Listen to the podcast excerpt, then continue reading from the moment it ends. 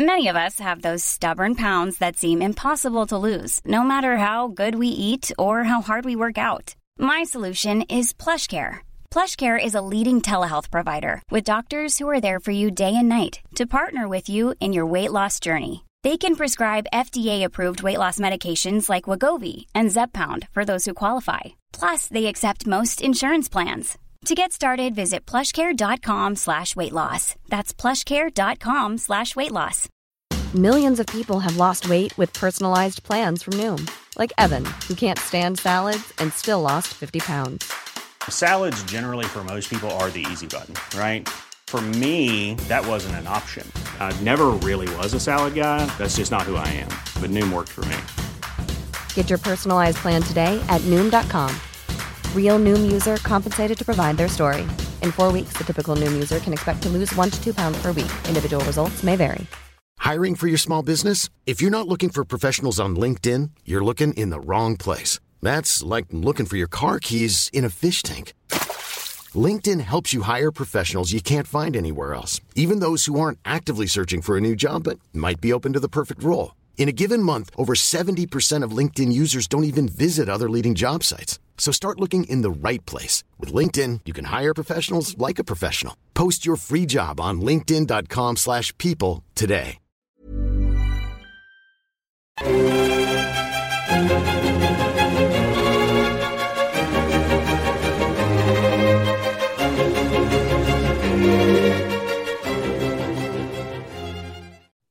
Hello and welcome back to the Napoleonicist. We're going to continue in a bit of a vein from the last episode, in that we're doing something a little bit different. We are doing British Army. Don't start groaning at me and complaining because we're doing different British Army. We're not doing predictable Peninsular War. The reason being, we're going to look at the British Army in Flanders from 1793 to 1795, but not in the traditional campaign sense that may follow in a later episode. I am joined by Robin Thomas, who has a PhD in archaeology from the University of Southampton. Big up the fellow Southamptonian. He's contributed to the Oxford Dictionary of National Biography and has published on the Flanders campaign in journals, has produced an edited collection of letters uh, relating to Daniel George Robinson uh, for the Army Record Society, and crucially, in relation to today's episode, is author of No Want of Courage, the British Army in Flanders, 1793 to 95. Robin, great to see you. It's been a little while since we've actually met up face to face, such is the nature of pandemics. How are you doing? Good to see you.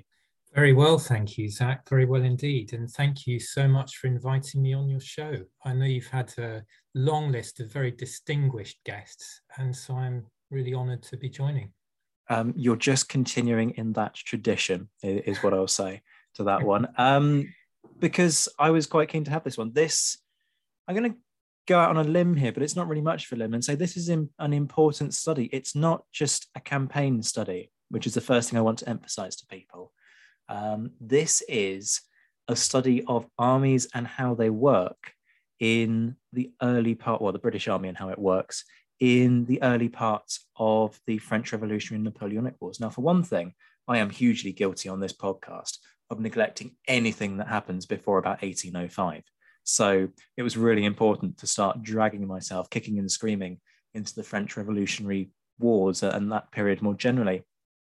But this strikes me as being on a par with George Ward's book. And some folks, this might not um, immediately mean anything, but George Ward produced a book called Wellington's Headquarters, which is a genuinely really important study on how the army works day to day.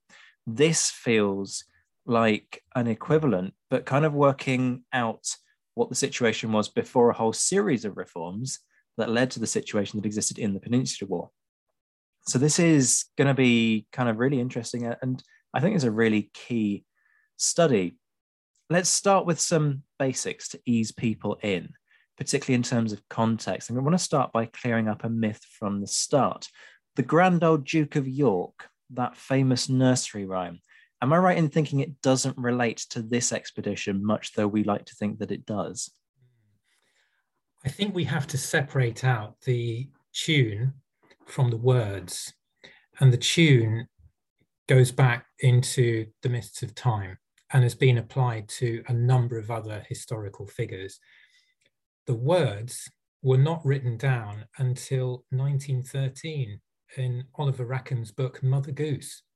So we can speculate about the origins of this, and it, it probably would need a, a cultural historian or, or, whatever to do that. But we apply it to this campaign, but I think that's slightly questionable. Okay, another one um, to kind of ease people in because we do need to sort of cover the context.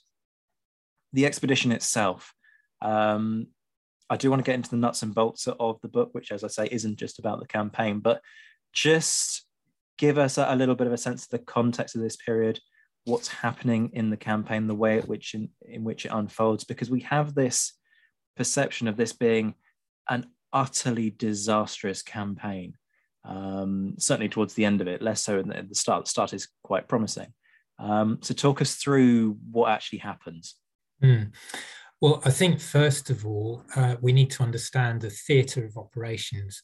Um, and in those days, we're talking about the United Provinces of the Netherlands and to the south, the Austrian Netherlands, um, essentially modern day Belgium. And as the name suggests, it's part of the Austrian Empire.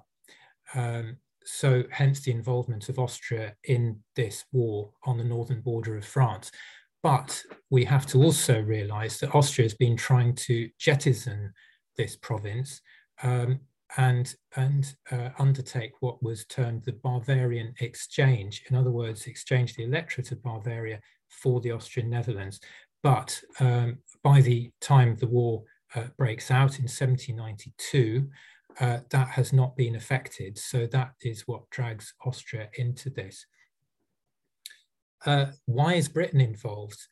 basically uh, because of something called the Triple Alliance, which was signed between Prussia, the United Provinces, and Britain in 1788.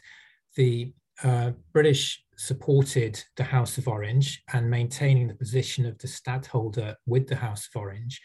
And the, the um, hereditary prince's uh, consort is a Prussian princess, um, Princess Wilhelmina there's been a big division in Dutch politics, basically, between the Orangists and the Patriots, and the, the French are notionally supporting the Patriots.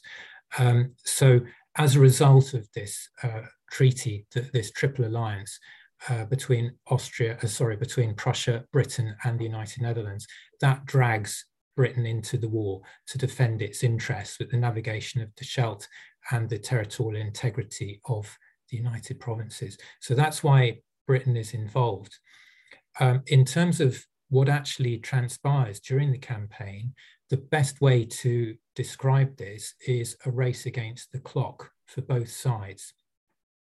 So, on the Allied side, the Allied Combined Army consists mainly of Austrian troops, uh, and then there's a, a, Prussian army which um, did a, a, fairly ineffectual invasion of France at the back end of 1792, culminating in the so called cannonade Valmy, uh, and then spends most of the rest of the time besieging the city of Mainz, and then grinds to a halt uh, in the middle of 1793, just sitting on the Rhine. Uh, there is obviously a, a, smallish army from the United Provinces, about 15,000 men, commanded by the hereditary prince. And then uh, Britain sends over an expeditionary force, which is small. You're only looking at, at about 8,000 men uh, gradually building up during the course of 1793. More come over in 1794. But because Britain is historically weak militarily, um, during the 18th century, they hire a lot of German auxiliaries. Obviously, foremost amongst them are the Hanoverians, because George III is also Elector of Hanover, and, uh, and men from the various uh, states in Germany. So in this campaign, there are contingents from Hesse-Darmstadt, Hesse-Kassel, and Baden. Uh, so the race against time is for this Allied army to try and penetrate the double fortress barrier on the northern border of France. These are Vauban constructed or improved fortresses in a double line um, before the French are able to recruit train and assimilate uh, the, uh, the, the new men that they're raising in 1793. uh, and, and to push the Allies away. So, who is going to win this race? Can the Allies beat a path through the double barrier uh, into the wide open spaces beyond? Or can the French mobilize in sufficient strength to push them away before they have a chance to do that? And history tells us the French won that race. So that's the the the context. Let's let's start dealing with nitty gritty, shall we? Which is um, arguably, you know, slightly more exciting in, in, a lot of respects. Um, the state of the army. This is an important one because well, it's important on two levels. One is that long shadow, and I'm going to put long shadow in inverted commas with a question mark attached to it, um, of the American War of Independence. Britain being, for all intents and purposes, humiliated in that conflict, um, it going catastrophically wrong for them. Um, and you know that having potentially some kind of legacy and, and you know lessons to be learned and all the rest of it but we've also got this sort of caricaturist image that's been handed down to us, sort of through the likes of, of Gillray and others, of you know officers who are either infants, and I'm talking you know sort of 12 or something as majors or whatever, um, through to corpulent old men um, just busily sort of dining on I don't know roast goose or whatever, um, whilst their rank and file are, are emaciated, serving on them, serving them hand and foot. You know, so what's the reality what kind of state is the army in? Yeah, well, like most sort of received wisdom, there's an element of truth in in all of that. Um, the background is the American War had lasted for seven years and had been extremely costly, and so at the end of all wars, before or since, there is a massive round of budget cuts. Uh, and the army estimates are reduced from about two million pounds at the beginning of uh, 1783 to 700,000 pounds by the middle of that year. So this entailed uh, slash and burn to uh, the, the army. Uh, for example, uh, a practical example, two companies per infantry battalion were erased, were disbanded. So infantry battalions are only eight companies uh, from 1783 onwards, and that remains the position until 1790. So there are basically three areas um, that, that I can talk about briefly to answer your question, Zach. And the first is to do with army administration. Um, it may sound strange to people more familiar with, with later periods, but in the 18th century, the British Army did not have a commander in chief except in times of war. So the, the, the previous commander in chief, General Henry Conway, resigned in 1783, at the end of 1783, and there is no replacement until Lord Amherst is appointed at the beginning of 1793, just under 10 years later. So, what that effectively means is the army has, has no central administration at all. Um, it's run on strategic issues by the politicians who decide where they want to deploy the army. Um, and, and principally, that's the Prime Minister, William Pitt. Um, the King has uh, notional control, but obviously, he, as a single individual, he, he cannot look everywhere. So he relies on politicians and civil servants doing things for him. But he's most involved in the issue of officer promotions. There's something called the Board of General Officers, which looks after military detail so things like drill, tactics, clothing, the tariff for officers' commissions. Then this is pre-Act of Union. So there's a separate Irish military establishment as well. And until 1790, individual units had a different establishment in Ireland compared to in Britain. So uh, the Lord Lieutenant of Ireland has uh, quite a big role to play in matters of administration uh, for the military. And then very importantly, in the War Office as a secretary at war, uh, who is a civilian, but he is he has a critical role because, it, again, it may may sound a bit strange to say this, but the, the principal role of the army, I think it can be argued, um, was actually not for waging war against the king's enemies. It was for maintaining social order in the home islands. So uh, that that brings in quite a number of issues um, to do with the, the next thing I, I can say something about, is training. Because if your regiments are dispersed, which they more or less had to be, firstly, there's no barrack accommodation. That doesn't start to be built until about 1794. So this, this time at the outbreak of war, there is no central place where you can house a, a, unit of infantry or cavalry. Um, they're dispersed amongst lodging houses, ale houses, houses of public entertainment, etc. So even if they're all in the same general vicinity, you've got men dispersed in penny packets in a variety of different places. And what that means is you, you're not bringing them together, you're not able to bring them together for unit training.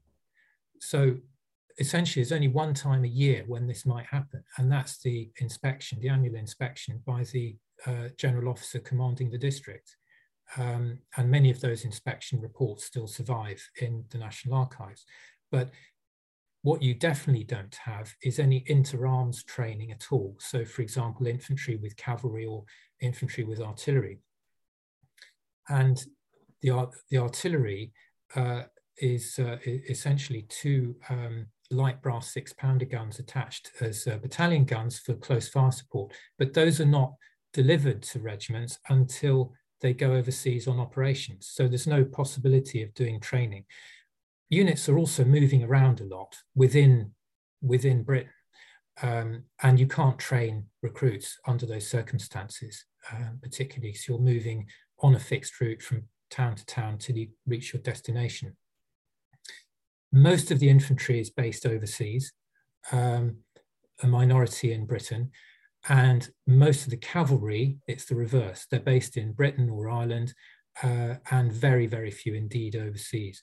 But they're engaged in things like anti smuggling patrols, um, anti rioting uh, duty, that, that sort of thing. Um, so training is, is a problem. And even within that, you can say a lot of soldiers are engaged in, um, let's say, unmilitary type activities. So, for example, public works projects, you know, repairing or constructing uh, fixed defences um, around the, the coast, and certainly in the Guards Brigade and and and in line infantry, depending on the attitude of the CO, they could be engaged in private trade as well. So they may not even be um, with with other soldiers of the same unit. I mean, the, the guards um, had uh, a, a, category of other rank called outliers, and outliers weren't even paid uh, as uh, soldiers.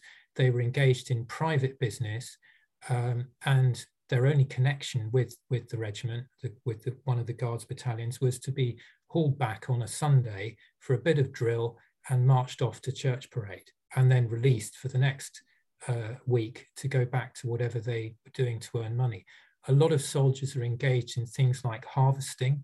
Um, in, in the capital, they're engaged in uh, things like opera house guards. If you wanted a bit of um, music at your wedding, you could hire you know some soldiers with drums and fifes to to to play you out as, as you walk down the aisle um, so there's there's a lot of this type of thing going on um, and the a big issue why? It's because soldier poverty you know the, the soldiers pay had not been changed for a very very long time. And this brings me on to the third thing i will say is about recruitment. It's a problem. Um, because of that uh, it's it's very much regarded as a, a job of last resort if you can't gain employment anywhere else. And so you know, getting people to join the army is, is difficult. Um, and a lot of the men who were recruited for the American War were done under a, a three year conscription scheme. So, of course, they've all gone. And you, you end up with massive depletion in terms of numbers in the regiments. And because the pay is not great, trying to get people to join um, is, is not easy. And for units that are based overseas, uh, it's very, very difficult to get recruits in many of those colonies. For example, um, India or the West Indies or sparsely populated Canada. Uh, where can you find recruits to join the regiment. So what they're doing is to send recruiting parties back home, but every regiment is doing its own thing, and there's no central control uh, until 1790, when uh, inspector generals of, of um, recruitment are appointed. But until that point, every regiment is just left to look after itself, essentially. So there are these three problems administration, recruitment, and training, um, which continue right up until the outbreak of war. It just sounds like a horrific mess, to be frank. um, you, you start to wonder how it can even be classed as an army. It just sort of sounds like a vague collection of people who occasionally dress up in a uniform and might be shown how to handle a gun. Uh, it really does feel, certainly to our kind of 21st century minds, very sort of ad hoc and um, almost inept, quite frankly. Professionalism really isn't the watchword here.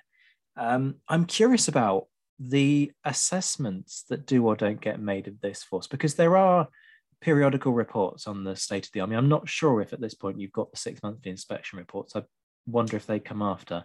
Robin is very kindly trying to prompt me by shaking his head and going, No, they come later, Zach. You should know this sort of stuff. He's right. I should. I don't. I'm a dunce.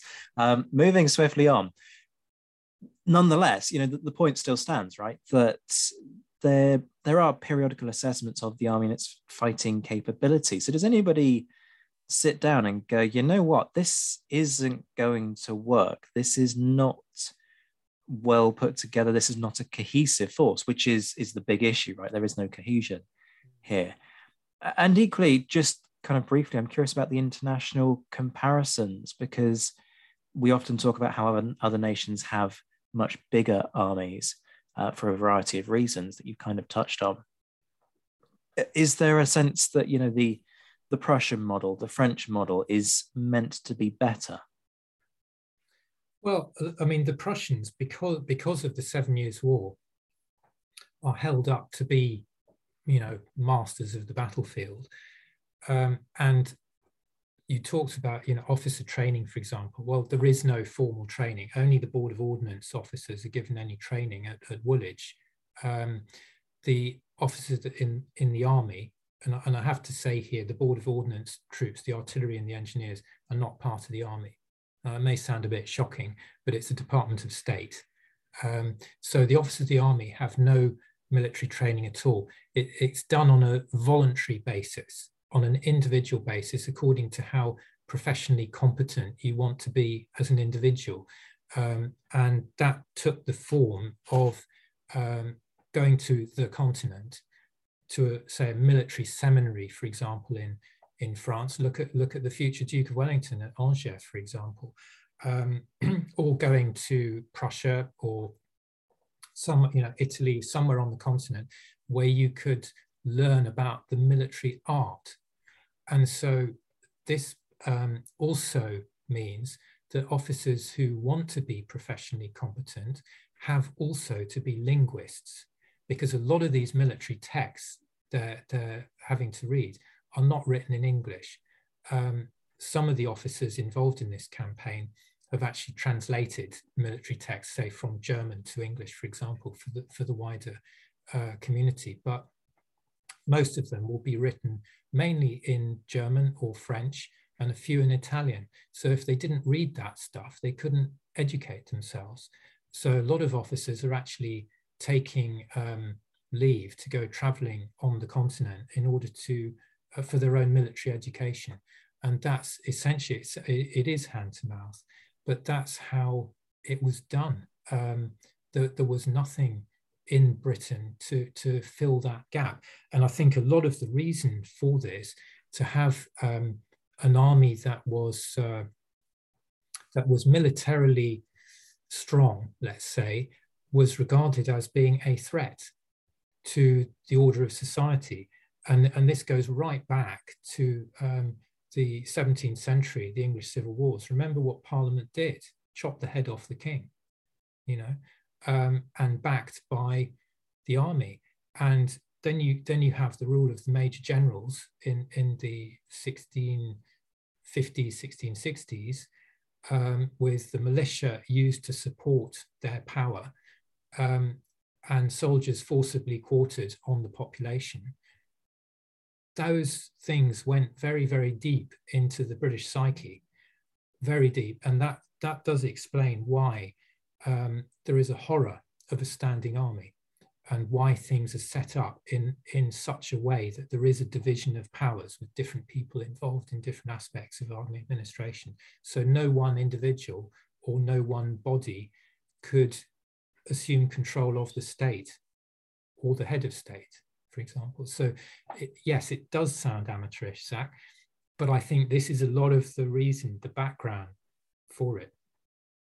Yeah, it is. Just to take us not even out of the, the, the 18th century here, but to take us all the way back to the 17th century, you're absolutely right. It's I would argue it's impossible to overstate the significance of the long shadow of the English Civil War on Britain's attitude towards armed forces well into really the 20th century when you're looking at um, the the mass conscription for World War One. You know, there's this huge antipathy towards a large standing army. You see this with the Restoration in 1660, and the struggles that Charles II has financially because Parliament won't give him large sums of money. Why?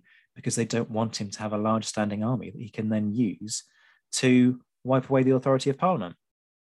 And that then sets a series of precedents that that track through ultimately to the glorious revolution and then you know you get a, a, slight kind of shift in in the way that things operate afterwards. But that that antipathy remains and it's it's strong. And then it becomes part of tradition doesn't it? It sort of seeps into the british psyche that there's no need for a large standing army and that's something that should be should be part of you know putting britain on a pedestal and aren't we so wonderful kind of um, attitude let's let's take it back though to our period before I, I, lose droves of listeners who, who don't want to know about the 17th century. They just want to hear about 1789 to 1815 um, let's let's talk about organization and preparation um, for an expedition. This is something that until i'd spoken to you about this i'd never really sort of sat down and thought about the nuts and bolts of this. And there are you were we were talking offline um,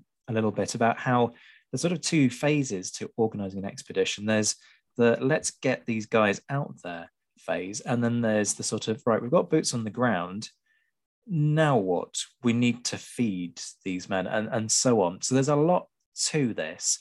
So give us a sense of logistically what you need to do to make an expedition like this happen. Yeah, I mean, looking at transport logistics, in the book, I spend quite a lot of time looking at transport logistics because, I mean, I know again it sounds silly to point it out because it seems so obvious, but it's horse-drawn armies here, and they pull wagons of various descriptions and what have you, and all of that has to be provided. But before I come on to that, there's, you've got the seaborne logistics. You've physically got to get them off the island of Britain onto the continent. And that means you've got to go onto the shipping market and hire merchant vessels, um, you know, suitably fitted out to, to act as troop transports. And so those are taken off the market basically by brokers uh, and hired to the government. But the Board of Ordnance, being different as it usually is in most matters, uh, they have their own transport office. Um, and until the beginning of 1793, when that function is passed over to the Navy Board, who, who are then responsible for chartering uh, ships to carry Board of Ordnance assets overseas. And then, then again in, in middle of 1794, that job goes to the Transport Board, another subsidiary board of the Admiralty. So that's essentially how uh, seaborne assets, if you like, deep sea assets are acquired. They do acquire uh, ships in 1794 uh, in Holland, which are used for uh, prisoners, French prisoners, and they're, they're used as kind of floating barracks, if you like, for, or floating prisons for the French prisoners. Um, then you've got river transport as well, because the initial mission of the expeditionary force was uh, for the defense of the United Provinces. And obviously, as we all know, there are some very big rivers in the United Provinces and a lot of canals. And so how to move your, your expeditionary force around the theatre of operations, of course, you will do it by water, won't you? So you're not going to send rivercraft over from Britain, you're going to acquire them locally. And in 1793, that means hiring them by contract from suppliers. And obviously, this is happening at the same time as the Dutch are doing the, the same thing, the Austrians, and uh, all your German auxiliaries have to be shifted around the, the theatre of operations as well. So there's a market for these kind of assets. Um, and it's like renting a house. When you pay the money, you've got very little to show for it at the end of the contract. So in 1794, there's a very big um, revamp of the entire transportation system, and contracts are let for the construction of uh, 80 what are called bilanders, which are um, uh, of rivercraft, Dutch rivercraft, and another 40 river barges. So, in other words, the attitude has gone from let's rent them from, from contractors to let's own them ourselves, because then we have control over these things and the people operating them. They're not, they're not reporting to someone else, they're reporting to us. Uh, and they did the same thing with land transport as well. So wagons and horses and things are not sent over from Britain because you can imagine the number, the, the shipping capacity that would be required to do that would, would be ridiculous. So the, the vision was that all of these transportation assets would be required would be acquired locally. Um, so just to give some idea of numbers, wagons, um, I found quite a nice return um, in uh, the National Archives listing the number of wagons uh, held by the Commissariat Department. This is just one department of headquarters. They were operating at the end of 1793, 159 wagons, and another 220 were contracted. So that's just one headquarters department um, that does not count the requirements of the other headquarters departments or the individual units. So it gives a sort of idea of numbers. Horses, um, they were running about 8,200 horses by the end of uh, 1794. Now that included cavalry horses as well, uh, but there were another sort of 17, 1800 horses, what they call wanting to complete. In other words, ones that they should have at full establishment but didn't. Um, so at the beginning of the 1794 campaign, the commissariat is, is desperately trying to buy a thousand horses. Now, this is not for the cavalry, this is just for transportation. So this gives a kind of handle on the, the scale of the issue. To bring it down to brass tacks, I can, I can run through some numbers for the reserve ammunition. Okay, this is not. It. I mean, admittedly, this isn't sort of something that you'd necessarily. Uh, if I told people at the start of this episode, we're going to get you know kind of into the details of reserve ammunition, but these things, it's this, it's in this detail. So, let, folks, don't you dare switch off at this point. I I say that as if I have some power um, over my listeners, who, quite frankly, would probably just turn off just to spite me for having said that. But it's in these nitty gritty little details that you start to unlock a lot of the important discoveries. So I'm absolutely up for this. I'm hoping you're going to tell me that you've got a spreadsheet on all of this as well, because I'm absolutely a spreadsheet nerd. I love spreadsheets, Zach. I spend most of my life on the spreadsheet. But anyway, that's another story. Kindred spirits. Anyway, back to reserve ammunition the, I, will tell you just just very quickly why is this stuff important for anyone that may be out there doubting what the relevance of this is if you're a military commander one of the things you have to worry about is what the enemy is doing. But most of the rest of what you have to worry about what is the state and condition of your army? How are you going to move it from a to b? How much food have you got to feed it? And where is that located? And how are you going to get it from the magazines to the front line?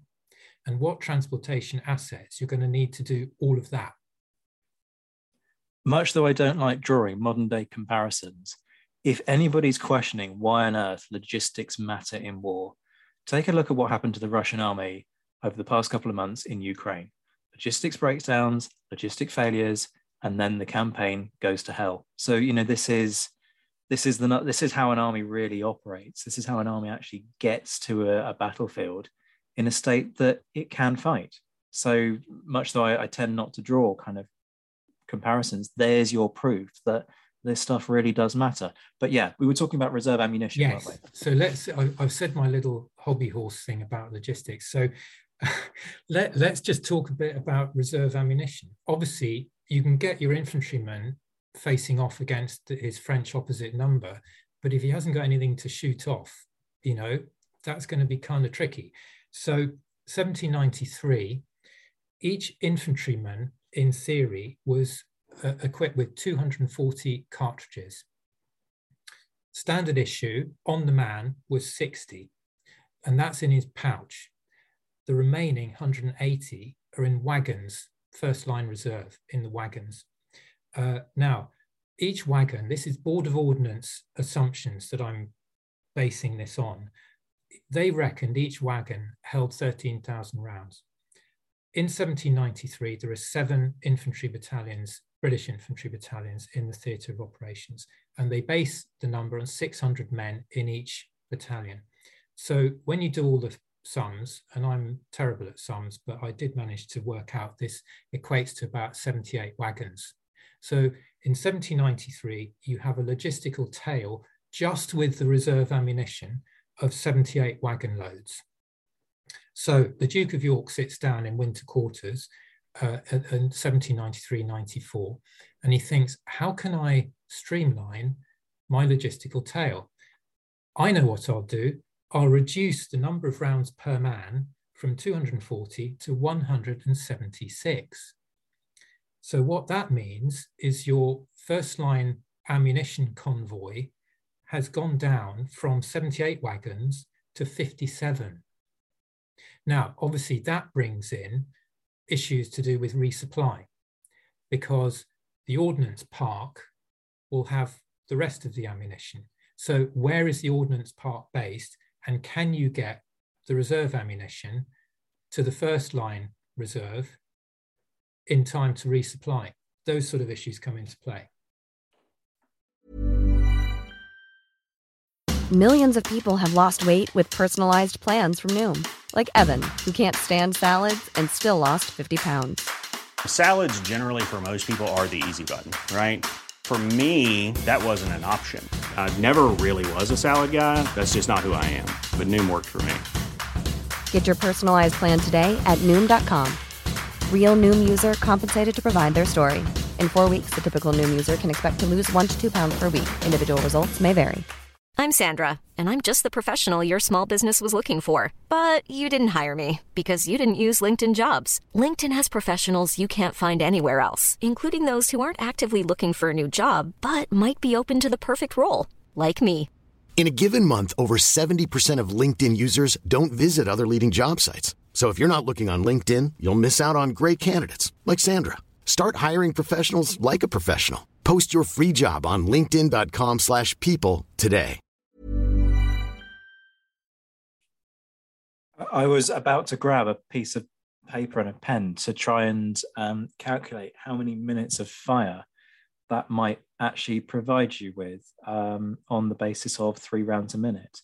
Um, the answer would be not much. I mean, you're talking maybe an hour's worth of continuous fire. Obviously, nobody's continuously firing during this period. So, yes, but effectively, there's a significant possibility you'd run out in the course of a very heavy battle there. Mm. That's that's poor from York's end. What makes him so convinced that reducing uh, ammunition is the solution to this and not, you know, limiting officers' baggage or, or something like that? Oh, they, yeah, they did all that stuff too. I mean, it, it's it's a trade-off basically because you have a very big logistical tail. I've only talked here about the uh, reserve ammunition, the reserve musket ammunition, because you've also got artillery ammunition as well, and and you've got the guns of the artillery park that have to be moved around, um, and you've you've got all sorts of spares and equipment and forge carts for the cavalry and all this sort of stuff, and if you clog your rear areas with all this kit, even if you can find sufficient wagons and horses to pull it, then you're you're going to have a problem um, it, with manoeuvring your your fighting your teeth arms around the battlefield, uh, and so it's it's basically a trade-off. You know how how much can you reduce the logistical tail and still be effective in combat, um, as opposed to kind of loading up your logistical tail and and then being paralyzed because you can't move anywhere. Um, so the and remember the roads. Uh, we're not dealing with uh, metalled roads very often here.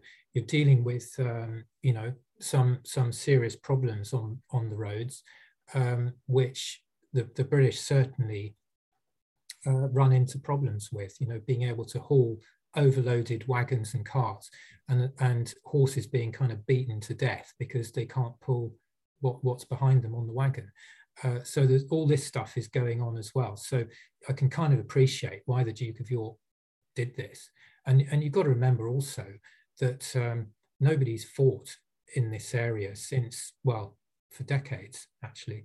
Uh, so there's, there's not a lot of retained knowledge um, about making war in this area. By the time you get to, you know, Waterloo and so on, people have fought all over it several times, but and, and there's people with first-hand experience. At this time, uh, a lot of people with experience in America, uh, but not really in fighting in, in Europe. One or two of the older officers have.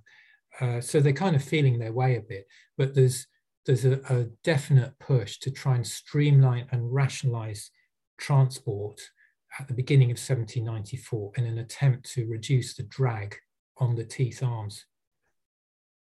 Whilst we're talking about York, let's let's stay with him and particularly the makeup of his staff, because we particularly tend to think of this period as an age where the staff was likely to be filled on the basis of patronage rather than on the grounds of competency. Is that the case here, or is that a little bit too much of a caricaturist kind of sketch to draw of these staffs?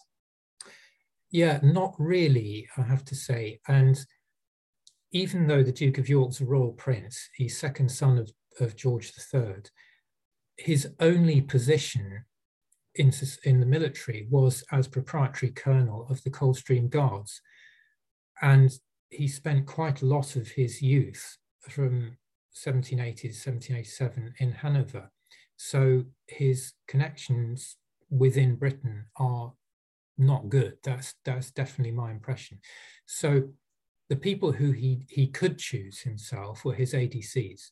Um, and I go into quite a lot of detail about who these guys were and, and what their qualifications were and that sort of thing.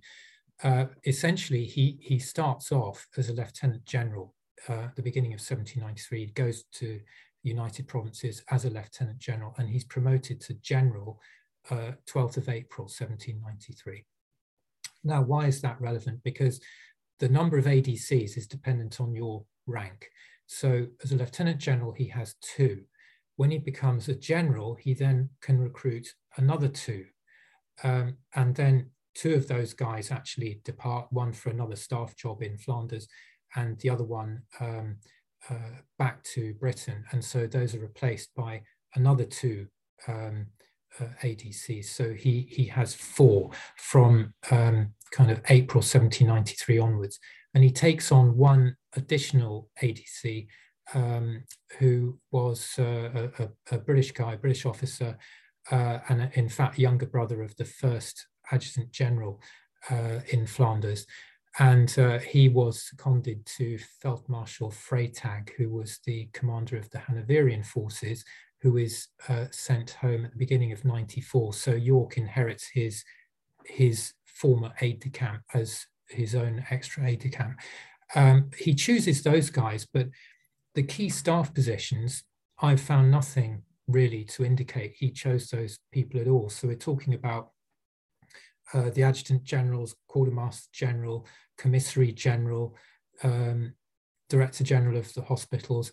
Those sort of guys are basically chosen for him. The only one of them that I've I've seen any indication that he had an involvement was the second uh, Adjutant General, uh, Colonel James Craig, uh, who joins the army at the beginning of 1794. And the only um, the only connection with the Duke of York, I think he's asked, you know, is there anyone you can think of? And he says, well, I've heard Colonel Craig might be quite suitable, but I don't know the guy. But uh, you know, his reputation is is quite good in the army, and so he's whistled up uh, from the Channel Islands and sent over to Flanders as as AG.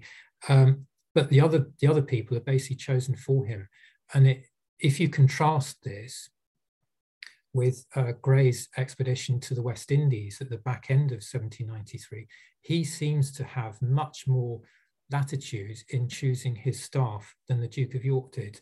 The more subsidiary positions within the staff, yes, I think probably he he would have had people recommended to him from within the army already in Flanders, um, possibly. And but the the key positions, no, I think he he was basically they were allocated. That that's my impression anyway.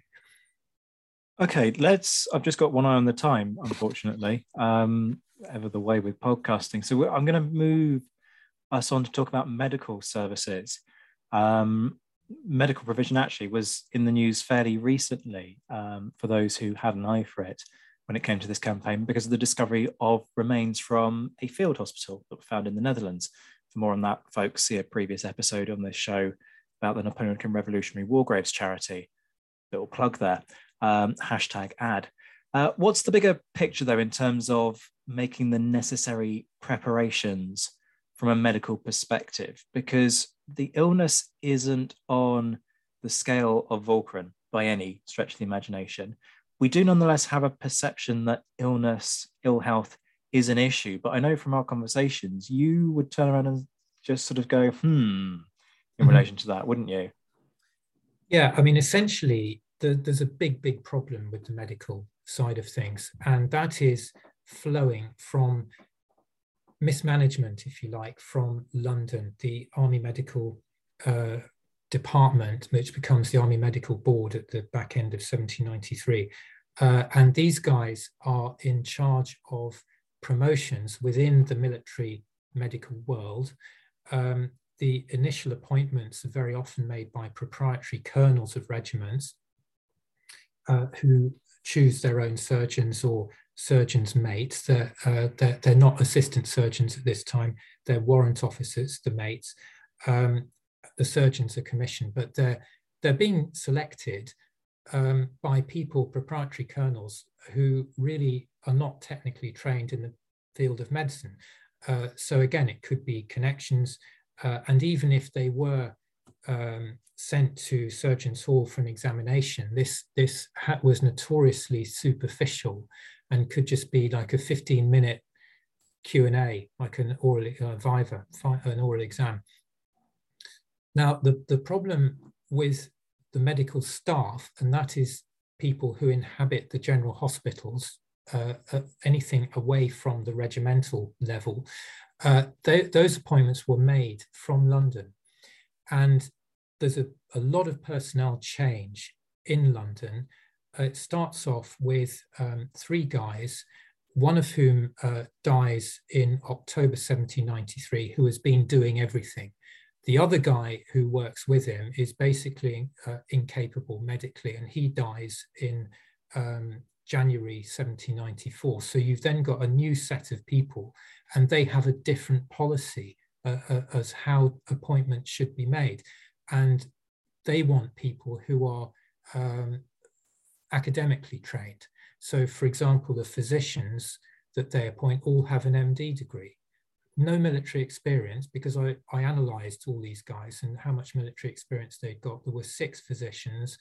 They ran the general hospitals. None of them had any previous military experience.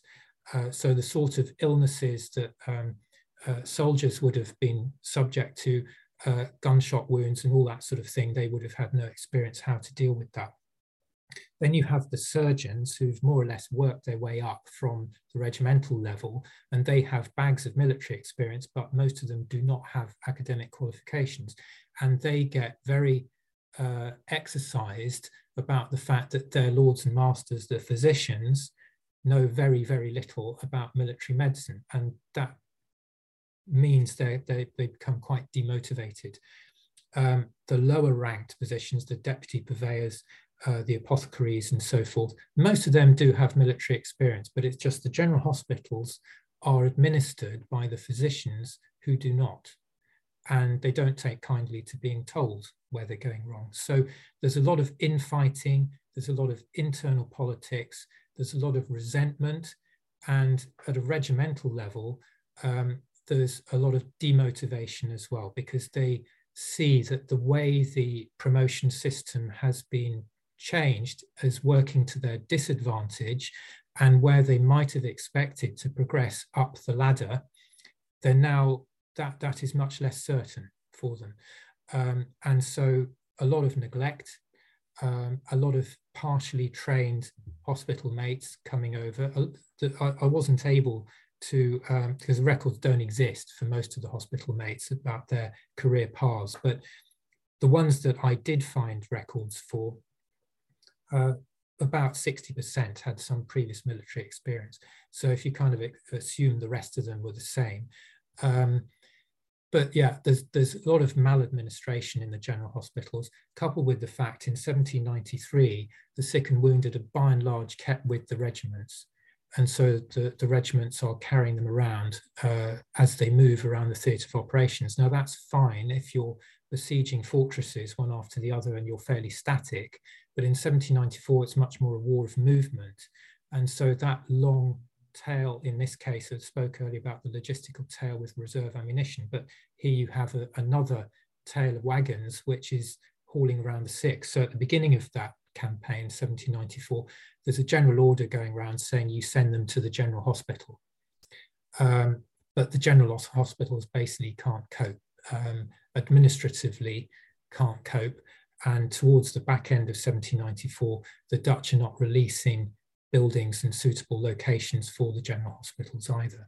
Um, so a lot of them end up on ships um, parked offshore in the severe winter, which then get frozen in. Um, and so, how do you get the sick off in order to, uh, you know, be be taken along with the rest of the army as it withdraws towards uh, Bremen, where they eventually embark in uh, 1795. So there's a lot of maladministration, and one of the key issues that I found when writing this book is that, however good or bad the army, the expeditionary force is, how successfully it operates at the, the, the administrative level very much depends on how effective the working relationship is with London. And if that has a faulty uh, uh, sort of uh, uh in terms of personnel or whatever, if, if there's some some faulty organization or lack of preparation, lack of uh, suitable timely administration, that will flow through to the expeditionary force. And there's not much the guys on the ground can do about it. They're already engaged in an active operation. So, you know, the, the medical side of it falls apart as a reflection of uh, problems in London with the Army Medical Department, Army Medical Board. Different for the commissariat. They report to the Treasury, beautiful working relationship, everything done in a timely fashion. So there's a there's uh, more or less the, success uh, in the commissariat. Medical is different. And just how bad is the sickness um, situation? Have we overblown it?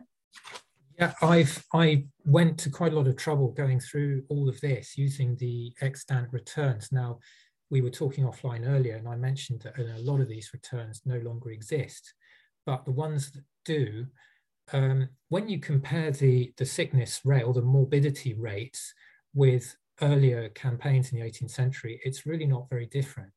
Um, and even by the very end of the campaign, by uh, the last dated return in 1794 is Christmas Eve, 24th of December. And you're looking for the British element of, of the force, um, 33% uh, sick. I mean, contrast this with, uh, say, the Guards brigade encamped at Warburg in 1760, where the morbidity level was 50%.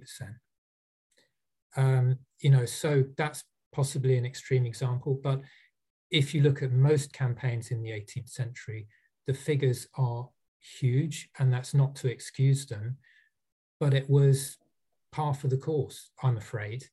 Um, and a lot of the, when you have a lot of human beings um, rubbing shoulders together, you get things like dysentery. They didn't understand things like personal hygiene quite so well as we do today. Um, dysentery, typhus, very, very common uh, throughout the um, 18th century. So, you know, it, it's um, it, it's quite harrowing when you read these descriptions of, of what it was like. But I think for this campaign, you could read pretty much everything that that went before. Yeah, I mean, it's worth uh, apologies. We are going to make a minor detour, folks, to the the Peninsula War, where I, I do have kind of figures in my head, but at times Wellington's dealing with something like forty percent um, of his men convalescing. And the large proportion of that is illness. It's not necessarily um, battle injury. Um, what's the biggest drain on armies for hundreds of years? It's not actually battlefield casualties in the vast majority of circumstances because actually decimate an army is quite rare. What is much more common is that that decimation occurs due to disease. So I'm pleased that you kind of set that in context for us because certainly I've been guilty of kind of overplaying um, the the scale of the, the disease, certainly in my head. Um, so thank you for that, Robin. Uh, apologies, we will continue with a minor sort of peninsula related detour um, to talk about supply more broadly, because we always laud Wellington's approach, um, don't we? But tend to suggest that the need to focus on supply in his head in part comes from this campaign and partly of course from india where he was moving you know huge baggage trains around because of the nature of, of armies on the indian subcontinent how bad is the supply situation i mean you're talking here about you know moves to to cut down the size of the the baggage train and so on in terms of getting the material to the men when they need it, making sure they've got food, all of that kind of thing. How well does the system cope? Mm. Essentially, the, the duties of the commissariat uh, lay in three areas it's food, forage, and cash. Cash to pay the army, cash to pay for supplies. So managing cash is, is pretty well underpinning everything else but you're dealing with an 18th century way of making war. And that was to have fixed magazines uh, with winter quarters, army supplied from fixed magazines.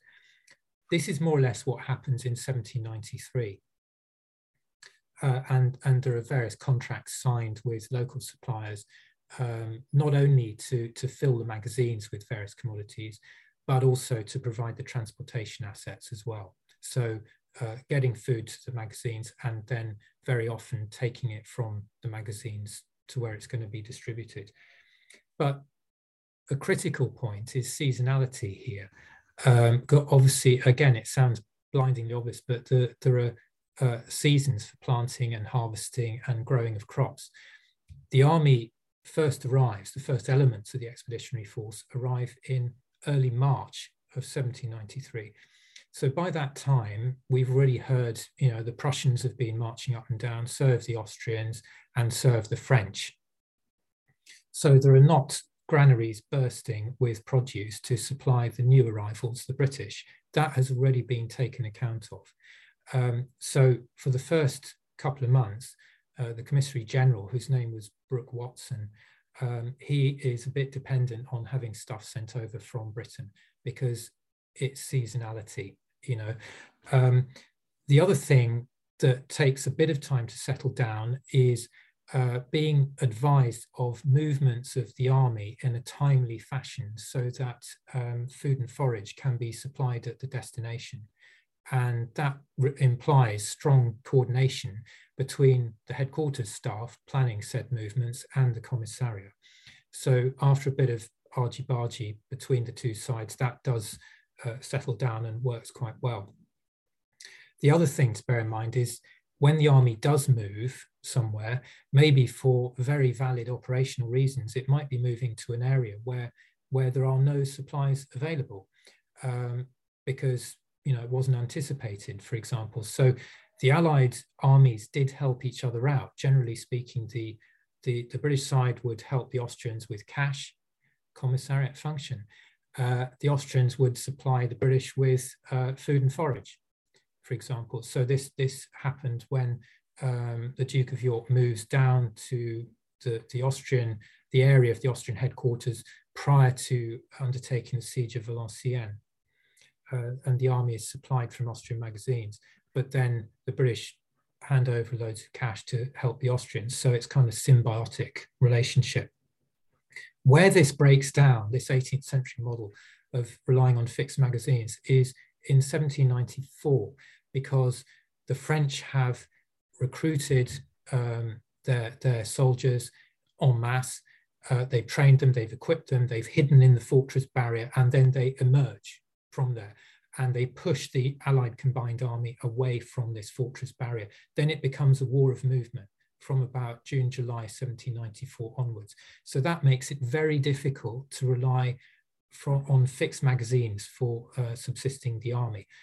And then you're moving back uh, through into the United Provinces, um, where th there have not been magazines um, put together waiting for you. And remember, this all comes down to uh, forming contracts with suppliers, um, going into the market, buying the assets that you need, whether it's forage or different types of grain for man or beast, uh, and, and meat and that sort of thing.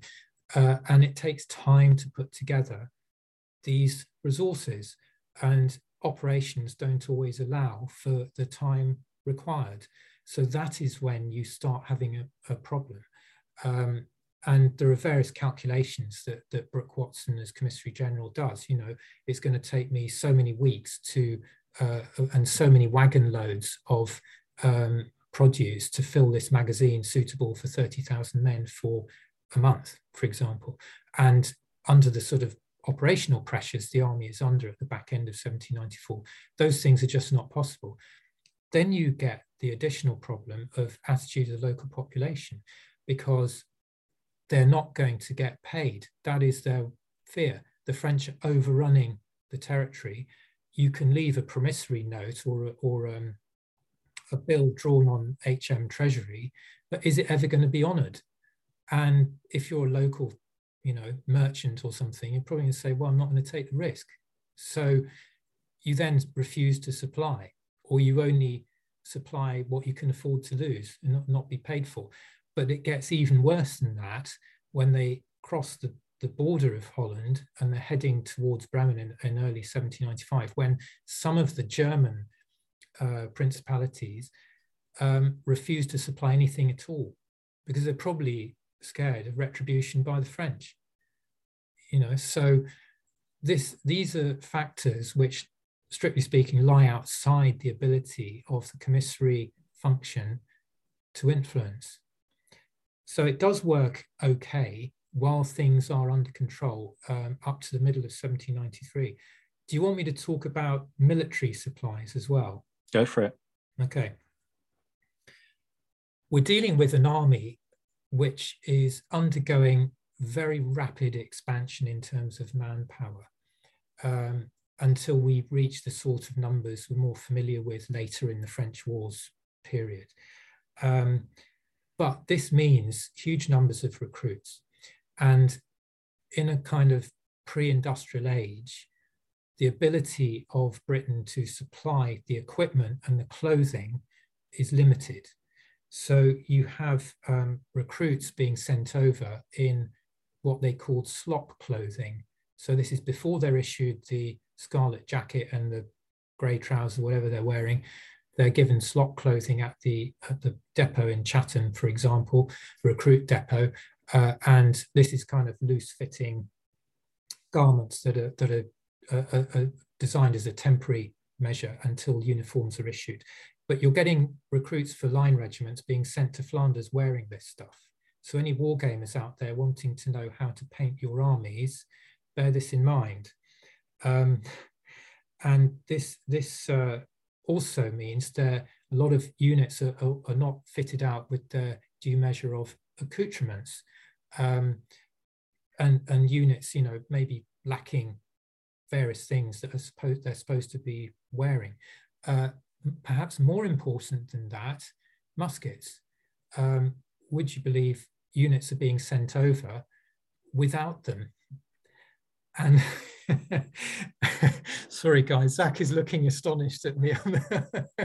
Excuse me, whilst I just pick my gob up off the floor. This has an air of sort of Russia in World War One, pick up the gun of the guy in front of you when he's shot mentality. You're sending it's you said yourself, this isn't a huge force that's sent out either. You know, uh, we're talking what maybe eight thousand men in the the initial being sent out in. By, by the time they they get to uh, sort of middle of there's there's about eight thousand guys who come over with Lord Moira in July of '94, but then there are various other brigades sent over before and after that. So you're dealing at, by the end of 1794 about 35,000, something like this, roughly speaking. But um, I mean, because there are because there is a shortage of arms, the Board of Ordnance buys two consignments of 10,000 muskets each from manufacturers, uh, gun makers in Liège.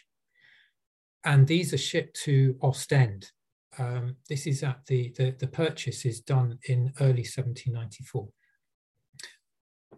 Are they aware of different calibers being a potential issue here? They've done it before. yeah, they, they they are. But the key point I'm the key point I'm wanting to make with this, Zach, is the Duke of York finds out about this. Okay. And so he then basically writes writes back to London. He says, Well, I, I'm going to take a thousand muskets off the first consignment at Ostend. And he does. And this this is to arm the 12th, 38th, and 55th regiments because they've been sent over without a full complement. I mean, I'll, I'll, quantify this for you, okay? I've got, I've got a practical example which you might be interested in. Five battalions, infantry battalions, were sent over to Flushing at the end of August 1794, commanded by Colonel Henry Lord Mulgrave five regiments. Let me go through them one by one.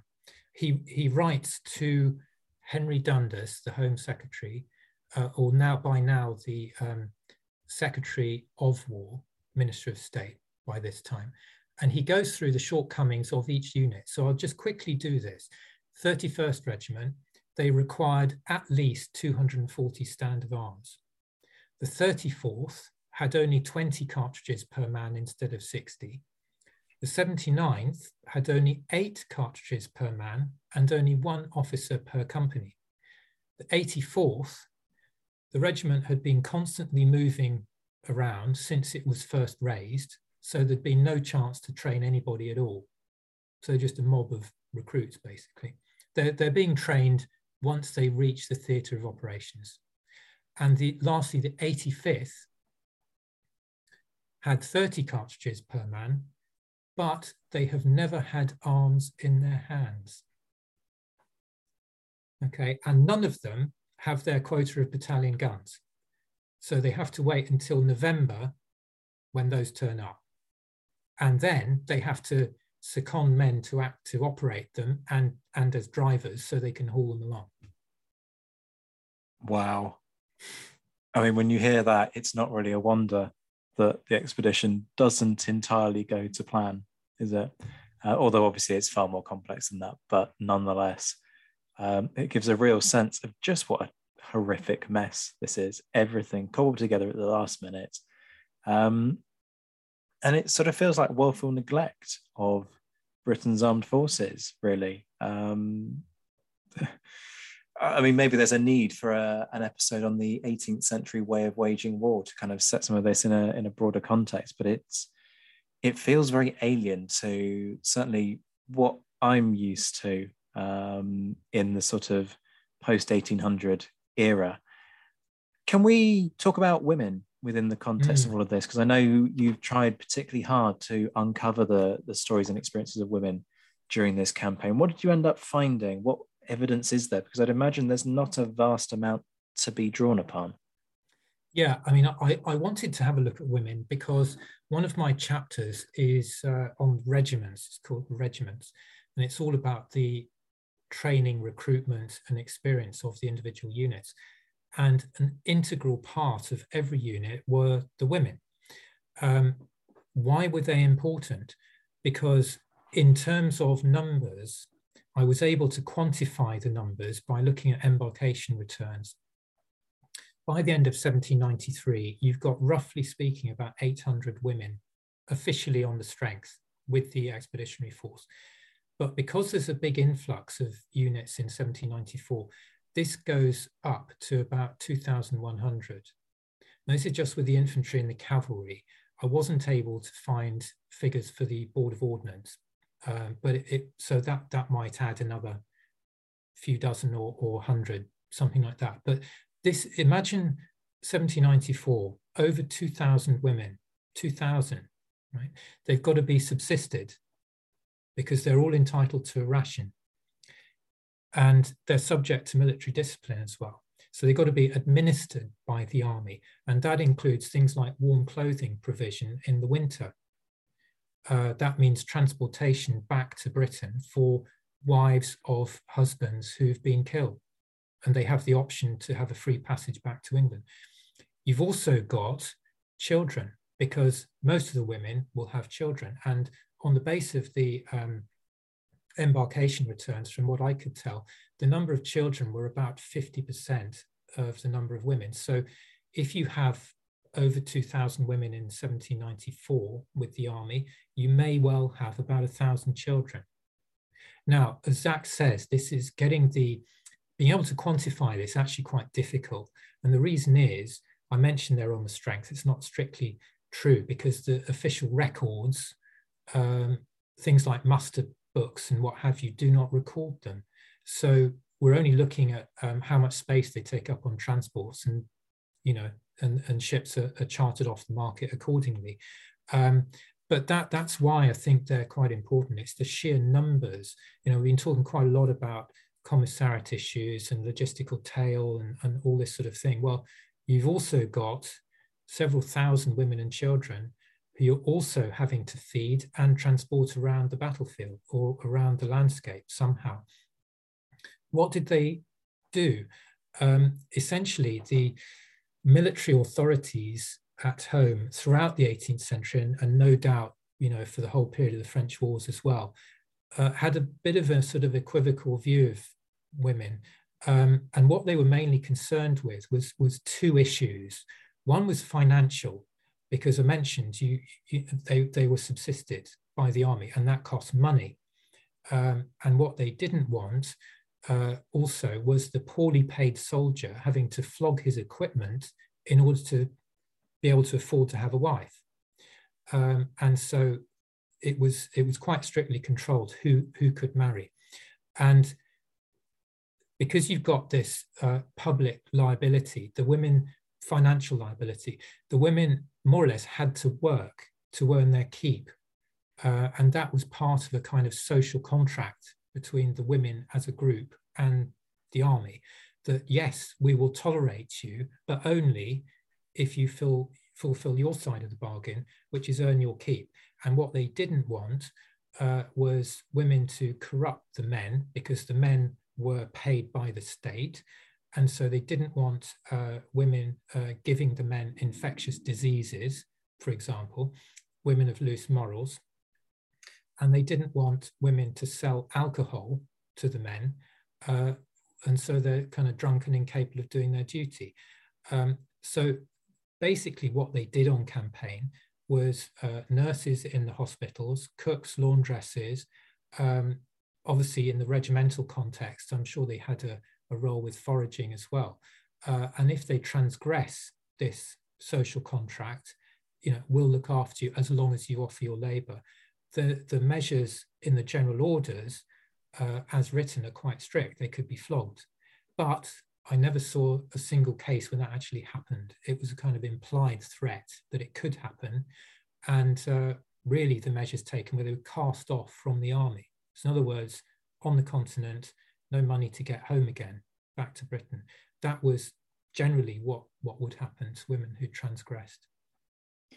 Yeah, um, I have two women in my court martial database. Uh, neither are actually found guilty uh, and punished. Um, there is this, I mean, certainly the Provost technically had the facility to punish women as well as men um, if they're caught on the spot.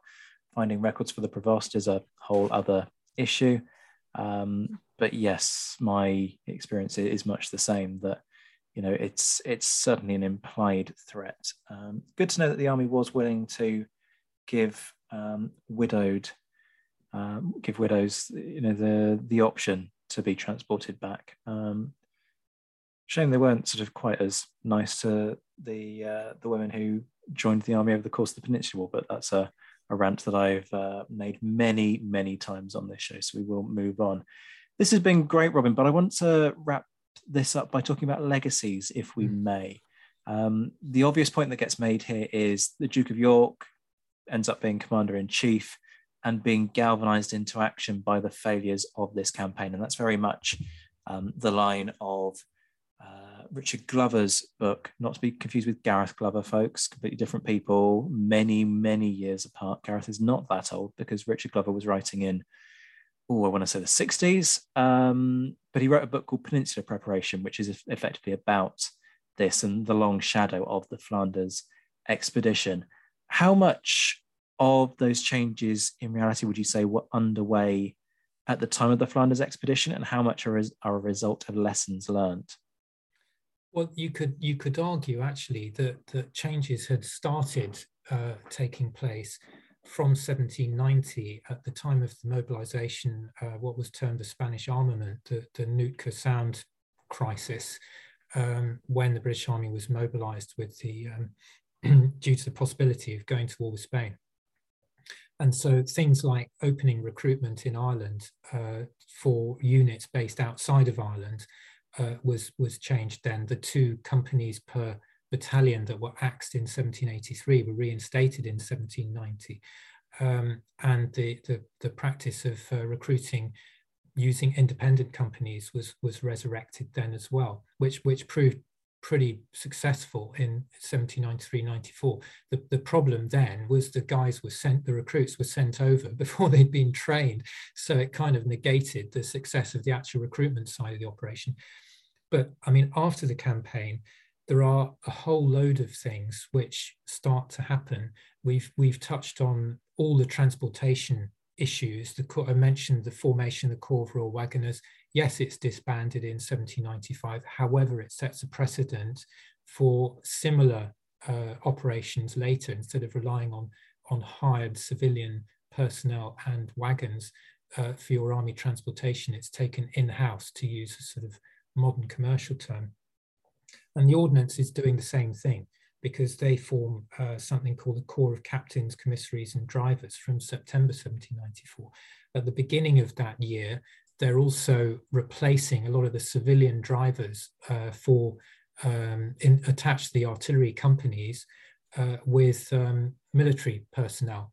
But you know that doesn't happen to a great enough extent to make a, a change during the campaign itself. So, so things are happening, you know, transportation. A key thing, which again, I'm sure people might be interested to know this because it, it reflects on operations to do with army officer promotions. Um, we all know when the Duke of York becomes commander in chief, it's one of the first things um, he looks at.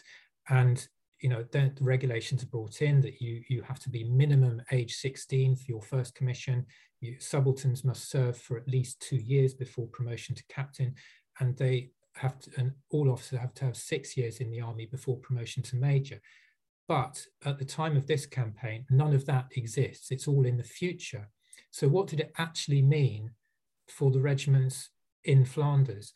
Well, by the end of 1794, there's 22 line infantry battalions in the theatre of operations. There are six battalions commanded by lieutenant colonels aged between 19 and 26 with no none of them with any previous service experience i mean active service experience in a theatre of war so the one that, in my view, takes the biscuit um, is the Lieutenant Colonel Lord Craven of the 3rd Regiment, the Buffs. Now, this guy was a commissioned ensign on the 7th of September 1793, and he ends up as a lieutenant colonel on the 7th of March 1794. And he then transfers to the 3rd Regiment and is all of a sudden commanding it in action against the French. So he's gone from civilian to unit commanding officer in less than a year. I mean, with the best will in the world, however good you might turn out to be later, how is that workable? Wow. What a point on which to end. Um, yeah, just it, it, it shows just how rotten a system um, Britain could be when it came to the ancien regime way of doing things. Um, and it makes the changes that, that happen later so much more remarkable. Um, as a result, Robin, this has been such an enlightening hour and a bit. Thank you so much for your time.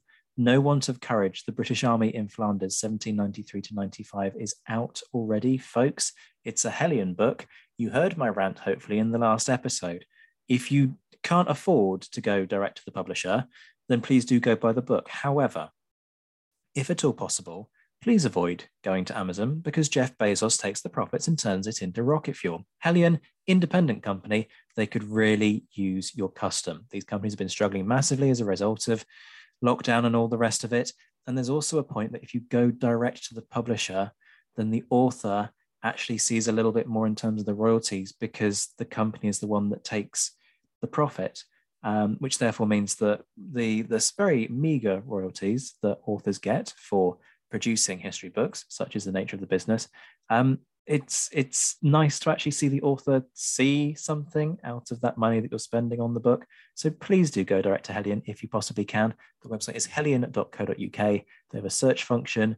If you just Google the British Army in Flanders, 1793 to 95, you'll be able to find it. It really won't be a challenge at all. Robin, it's been great to talk to you. Thank you so much for your time. It's been great fun, Zach. Thanks very much. I've really enjoyed it. Before you go, folks, all the usual things. Remember to like and subscribe, leave a review on Apple Podcasts, and you can find me on Twitter at ZWhiteHistory. A huge thank you as ever to my Patreon supporters. It is their support that keeps this podcast going.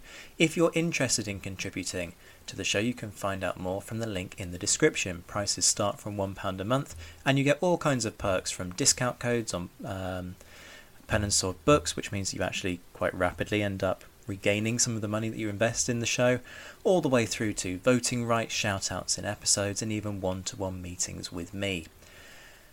If a regular subscription isn't your thing, which believe me I completely understand, you can leave one off tips via Ko-fi. Again, the link is in the description. And all the money gets reinvested into producing more content further down the line. And I have a big project in mind involving footage from battlefields that could potentially be uh, a really engaging, exciting project if I can bring the money together to make it happen. A particular shout out, as ever, to my Emperor level patrons Mark Stoos, JC Kaiser, and Todd and Laird Campbell. My Marshal patrons Matt Bone and Marcus Cribb.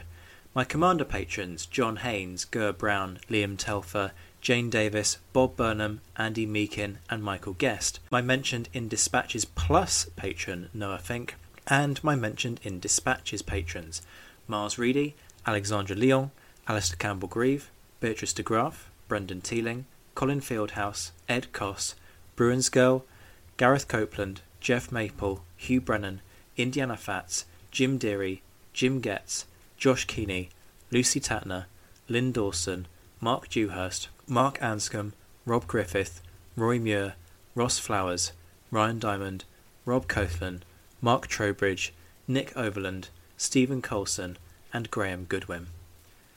I'll be back very soon, but until then, I'm Zach White. This has been The Napoleonicist. Take care of yourselves, my friends. Stay well, stay safe, and as always, thank you for listening.